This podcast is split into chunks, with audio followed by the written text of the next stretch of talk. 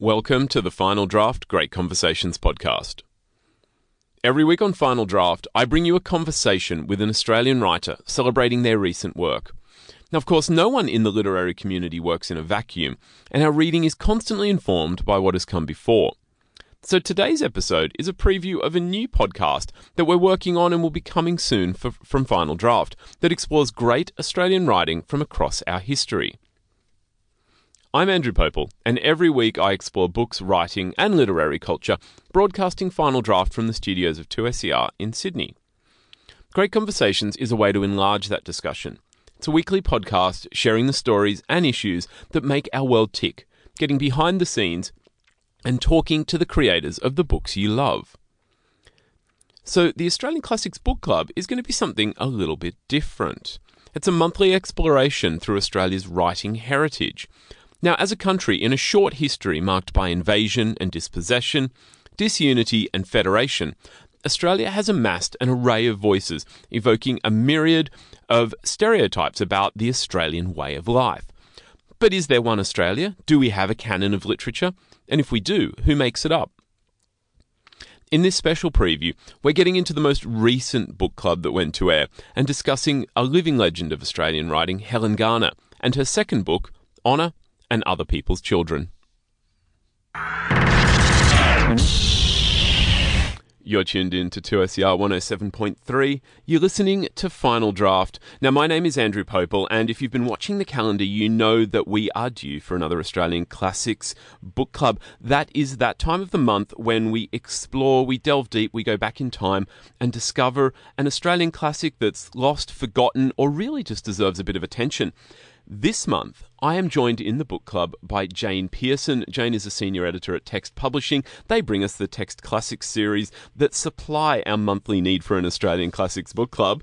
And I'm also joined today by Michael Sala. He is the author of The Last Thread and The Restorer. You might remember him. He has he, we have chatted before when The Restorer came out, and he wrote the foreword to the Text Classics edition of this month's book. I'm going to tell you the name. We are speaking about Helen Garner. Yes, Helen Garner, and her second book, Honour and other people's children. I want to say welcome to Jane and to Michael. How are you both? Good, thank you. Very well, thanks, Andrew. We're excited to talk about this. We were saying off air, so let, us just admit to the listener we're all very excited that it's Helen Garner. Well, she is just so wonderful, isn't she?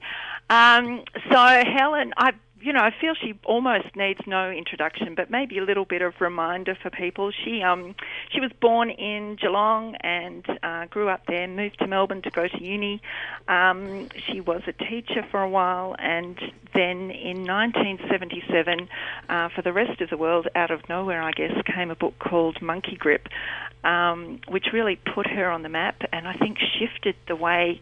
Um, shifted Australian literature. I mean, was, I think it was really the first book that looked at a side of life that, that we hadn't seen um, before in in um, in novels.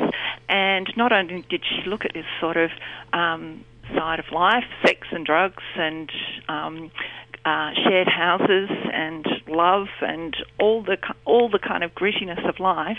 Um, but she went in, you know, right in there. She's um, uh, we saw everything in in that book, um, and it, it, was quite controversial, um, as anything new will be. Um, and that started, I guess, uh, quite a controversial um, career for Helen, as people will remember the first stone in 1995 that really um, uh, created quite a stir about a sexual harassment case at Ormond College at Melbourne Uni. Um, she went on to write other works of non-fiction, Joe Cinque's Consolation, uh, more recently This House of Grief about the um, tragedy of the Farquharson um, case. Um, and then uh, a collection of her shorter works called Everywhere I Look. Uh, so I guess these days she's pretty well um, known, apart from Monkey Grip, for her non-fiction. Um, but what people may be a little less aware of is uh, the wonderful fiction um, that she wrote, probably early, mostly earlier in her career. Um, uh, the Children's Bach, um, some time after that, the uh, the Spare Room, and the one um, several short stories, and then of course um, the wonderful two novellas that we're talking about today, honouring other people's children. I don't know if it's if it's a my age or, or other circumstances, but I um I kind of came to Helen Garner backwards. I remember reading The First Stone when I mu- must have been late-ish teens, and Joe Cinque's Consolation, and then coming to the literature afterwards, and and also just I, another connection I, I always feel when I think of Helen Garner is the Geelong side of mm. things, because half my family's from Geelong. I'm I'm, I'm sort of born and, and bred Sydney, but feeling that Geelong connection, and I really like seeing parts of Geelong in her work, but. Oh, I mean, uh, Honor and Other People's Children is no exception. They're, these two novels, they constitute Helen Garner's second book, as you've just mentioned, Jane, and they follow up to Monkey Grip, and as I read them, I thought a pithy plot synopsis is really going to escape me here because there's always so much happening in any Helen Garner book.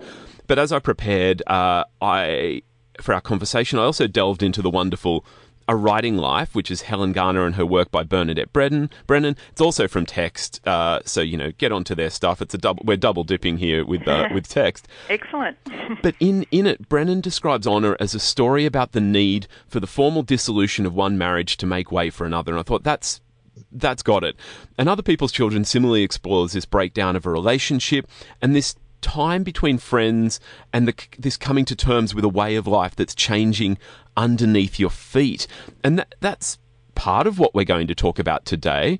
Um, I thought just to start us off, uh, I was rereading Honor and I, I noticed at the beginning something that I, I not missed but hadn't thought as much about.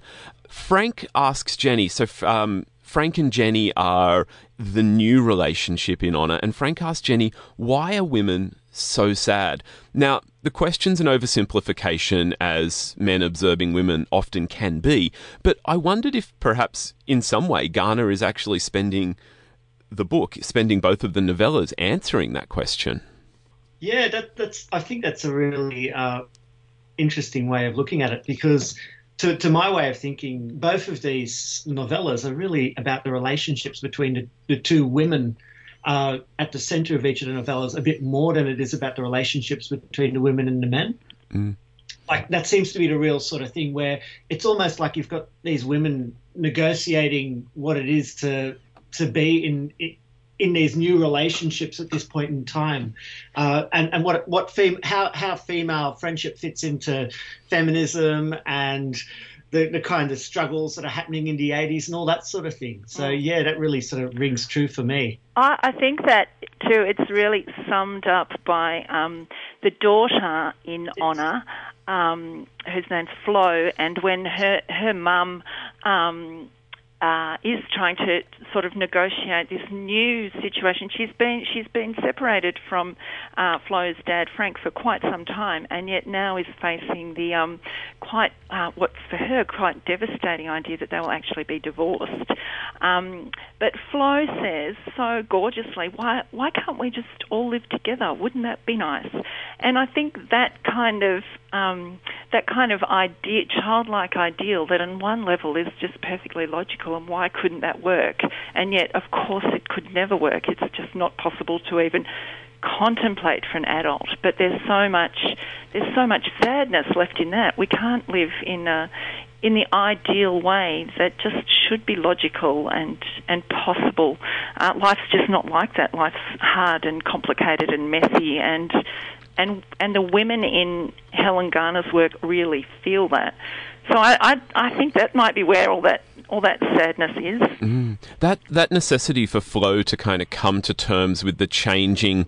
Uh, not just the relationship between her parents, but the changing way of living. That that broke me. That was just mm. probably the most heartbreaking process to watch because you, you said there, Jane, that in her mind it's it's so simple, why can't it work? But of course it couldn't. And then, but I, I, constantly tore myself with, but why couldn't it work? All we, all everyone needs to do is just think about the world a little bit more like Flo. And in the way Helen Garner is sort of exploring these relationships between the women, the women are also negotiating their place in a counterculture, but a broader society. And it seems like they're, they're always damned if they do, damned if they don't, because and uh, I'm, I'm thinking now more of other people's children here. They're always butting up against a, a fairly rigid idea of masculinity and masculine roles that even in the counterculture expects women to be a certain way. Oh, definitely. I think you've gone right to the heart of it there too. I think um, Helen Garner is really exploring this ideal that that these women are trying to to live and believe in and want to believe in, but uh, are just faced at every turn with with a complexity that just kind of doesn't allow it. The whole um, second story on uh, other people's children is um, about this house breaking down. We don't really even see it when it, you know, we know that it was good for a while, but it just can't work. There's something really inevitable about it, breaking down on all sorts of levels, and this terrible sadness in there for this ideal being kind of unattainable. Yeah, it's it's really interesting because it that seems to be stronger in other people's children, but some of the aspects of it they're in both novellas and one of the things that I really noticed was, for example, when Kathleen visits her sister and her brother in law is presented in this completely hapless way, looking after the children. Uh, you know, he's there's milk overflowing. It's like he's just looking after two kids, and yet he seems completely. It's one of those classic scenes of you know the man all at sea sort of thing. And mm. so then she offers to fill in for her sister, and he goes off to work. Um, which I, and you, you see that again and again in these novellas is that the men are kind of they've got their really specific roles that they like to play, but they still want to be looked after rather than you know playing that sort of more domestic, looking after yeah. other people role. But didn't example. you love it when she offers? Um, to stay for a couple of days and help. And the minute she says it, she feels this regret. yeah, I mean, this is wishing she'd just run. I love, yeah, I mean, I, I love Helen Garner's uh, fiction because she really, it, it's really, it, it, it's it fascinates me the way that children are just trailing throughout her stories. They're, mm. they're always there and they're always having to be balanced and and this and she seems to have this real love hate relationship with the idea of being a mother and the idea of yeah. parenting. Yeah, yeah.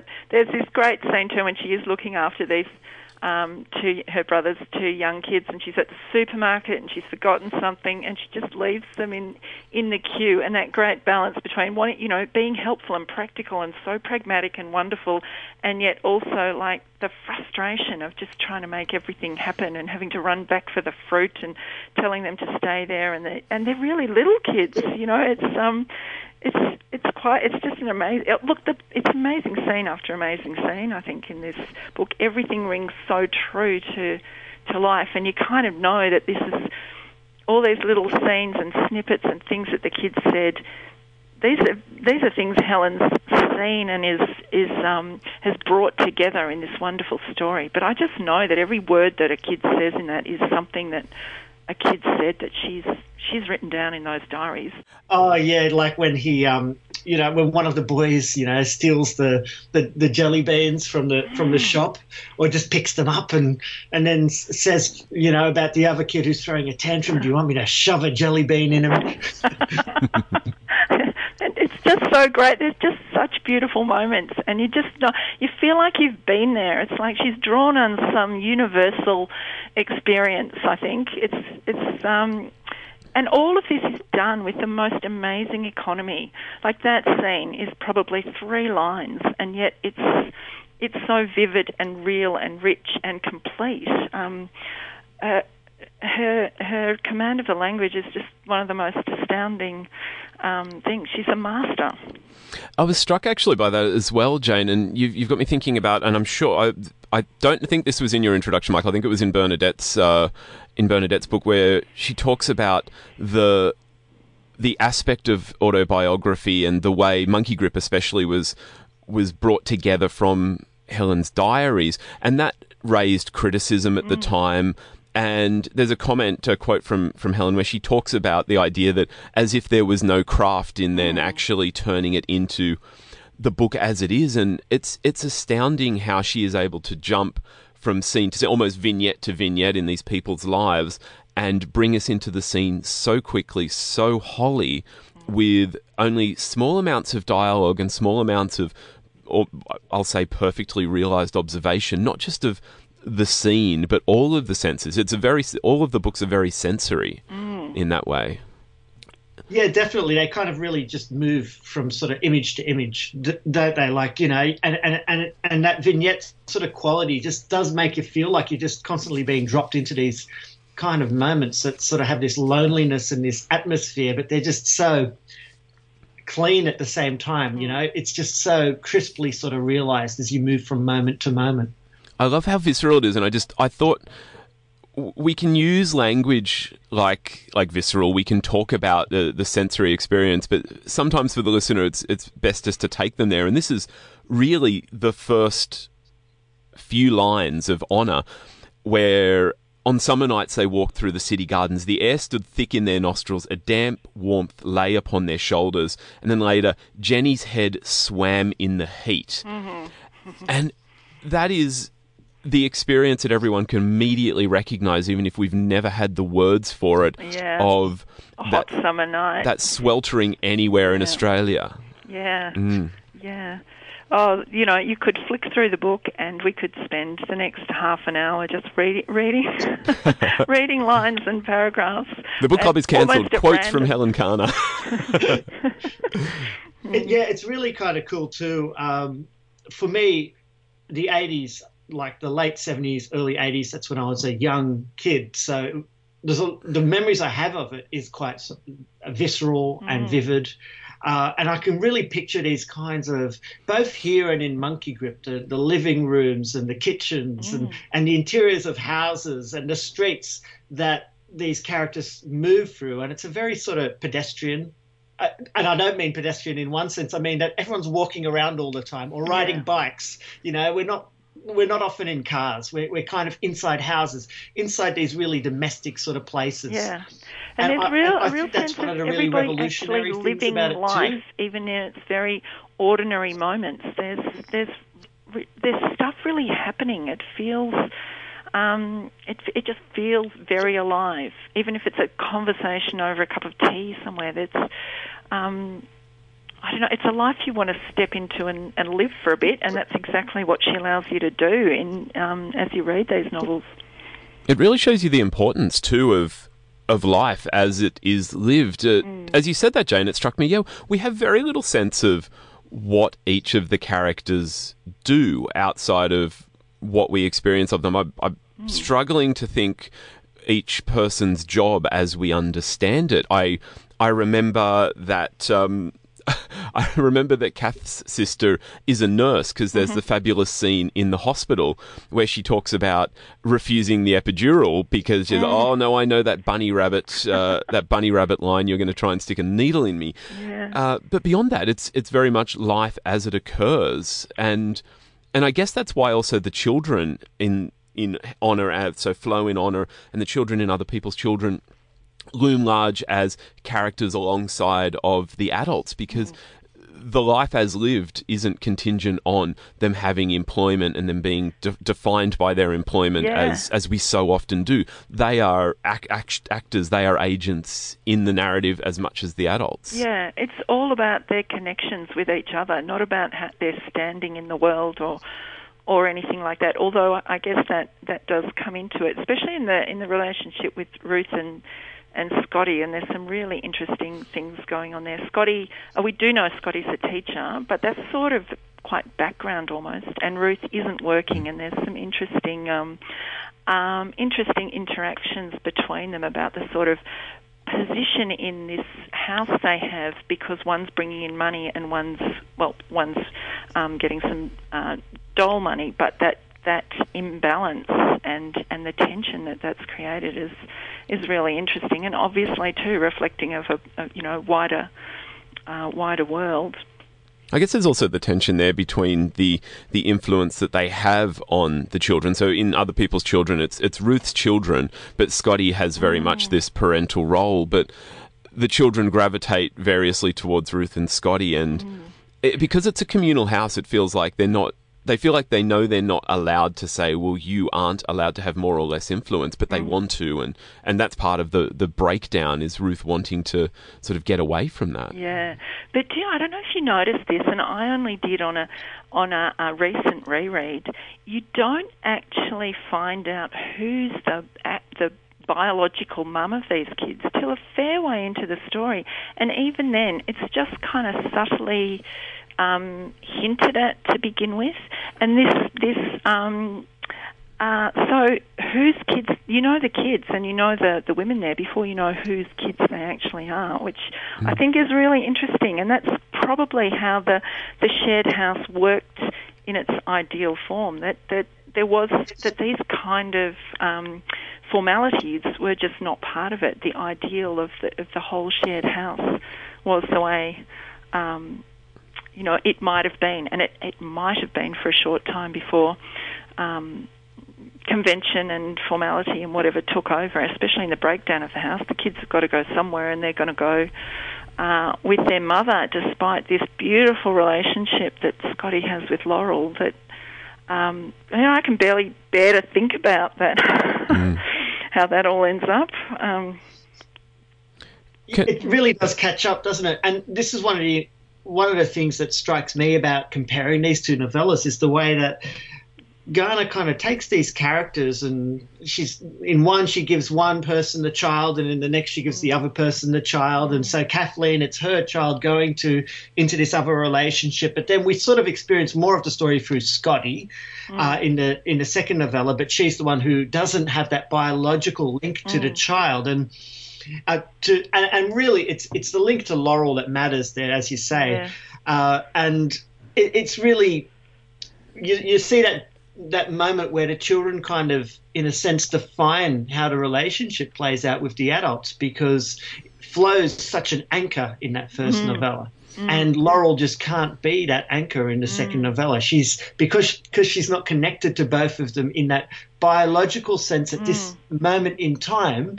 Scotty just doesn't have the doesn't have the claim. No, and it's so oh, it's so sad because what, the the bond between Scotty and Laurel is so strong, and it it it forms in the most sort of sad way because the young the younger boy hasn't been part of the household for some for his uh, the first few years of his life, and his dad brings him back at some point, and Laurel is suddenly sidelined because um, the little boy and his mum um, just instantly forge this really strong bond, and he's young enough to still be cuddling in, and Laurel's getting a bit older and is hanging around on the edges, and then there's Scotty there to to sort of scoop her up and love her and be everything she needs in a mother. Um, and it's so it's just so beautiful and it's so natural and and it just sort of everything fits together so perfectly. And then of course everything um, you know starts to fall apart too. And oh, I just it's so unfair for Scotty. I just I just can't get over. I just can't get past Laurel, that. isn't it? Yeah, I mean for both of them, it, that's kind of the tragic. Mm. That's the tragedy in that story. So Ruth's Ruth's son is young enough to still be cuddled, but he's also he's also old enough and cunning enough to be a bit of a wrecker. And we Ooh, we yeah. see him. I I actually wrote in my notes. Um, that the men are hopelessly abominable, um, and it's not it's not entirely true. Frank Frank has his moments, but then they also have these moments where they do or say something that is just so self centered and uh, disregarding of of the woman that they're speaking to, and this this extends down to the youngest uh, the youngest of the males in in this, and I just I just really wondered about that, like of course, you know, you, you can't wish a character out of a book, but how much of that influence and, and how much of that we're coming back to to the male influence in the books and, and the way Garner tries to to grapple with that.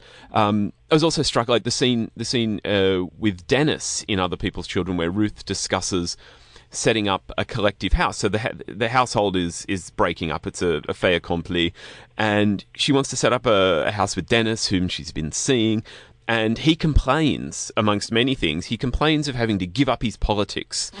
Um, and I really, I kind of thought. I thought a little bit about the political turmoil Australia's been going through lately. Also, it also made me think of Annabel Crabb's book, The Wife Drought, mm.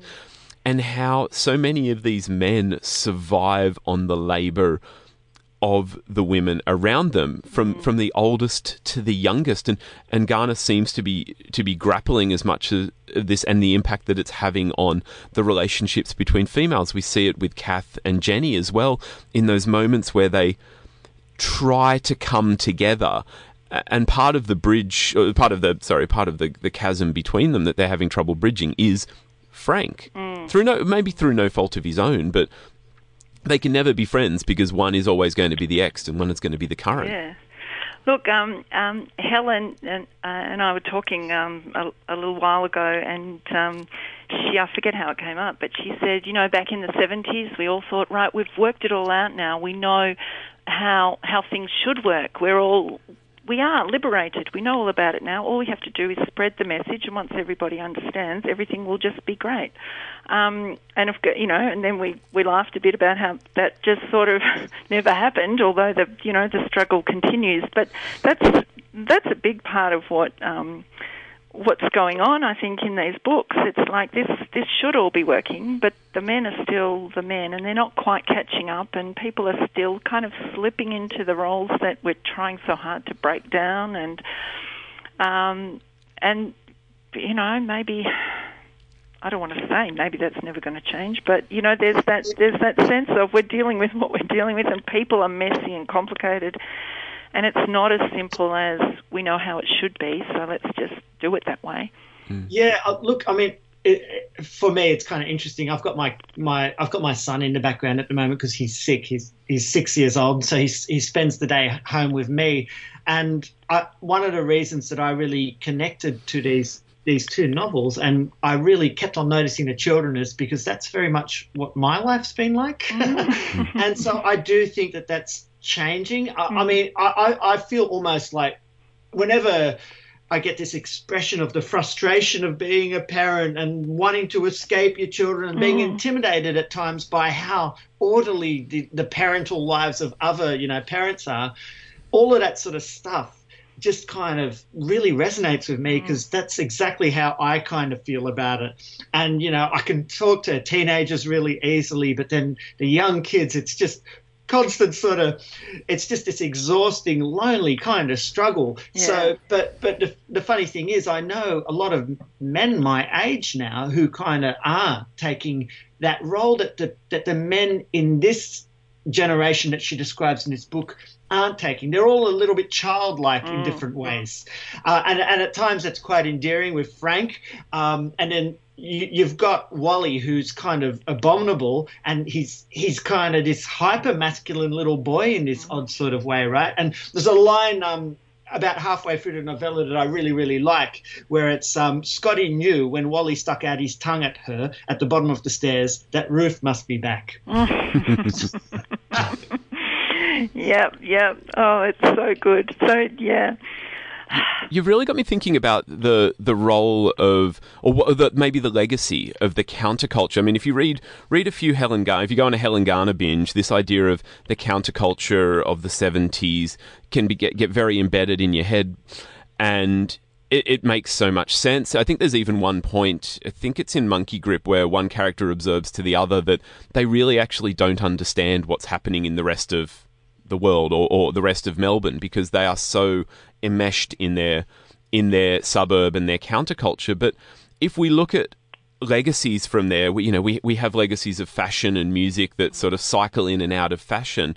But this communal living, as it's described in Garner's books, seems to be something that, as you say, it's it, it might be an ideal that can never be realized. Even in shifting gender roles, we're still looking at, at binaries of of caregivers and workers. We're not living in communal houses where um, the raising of children is taken taking a collective uh, on as a collective responsibility. It seems that you know people fall into roles no matter what goes on, and whether there's a traditional roles or whether we mm. can sort of shift them for better balance and whatever. But you've just reminded me of this great, uh, great bit in. I did make a note of it somewhere.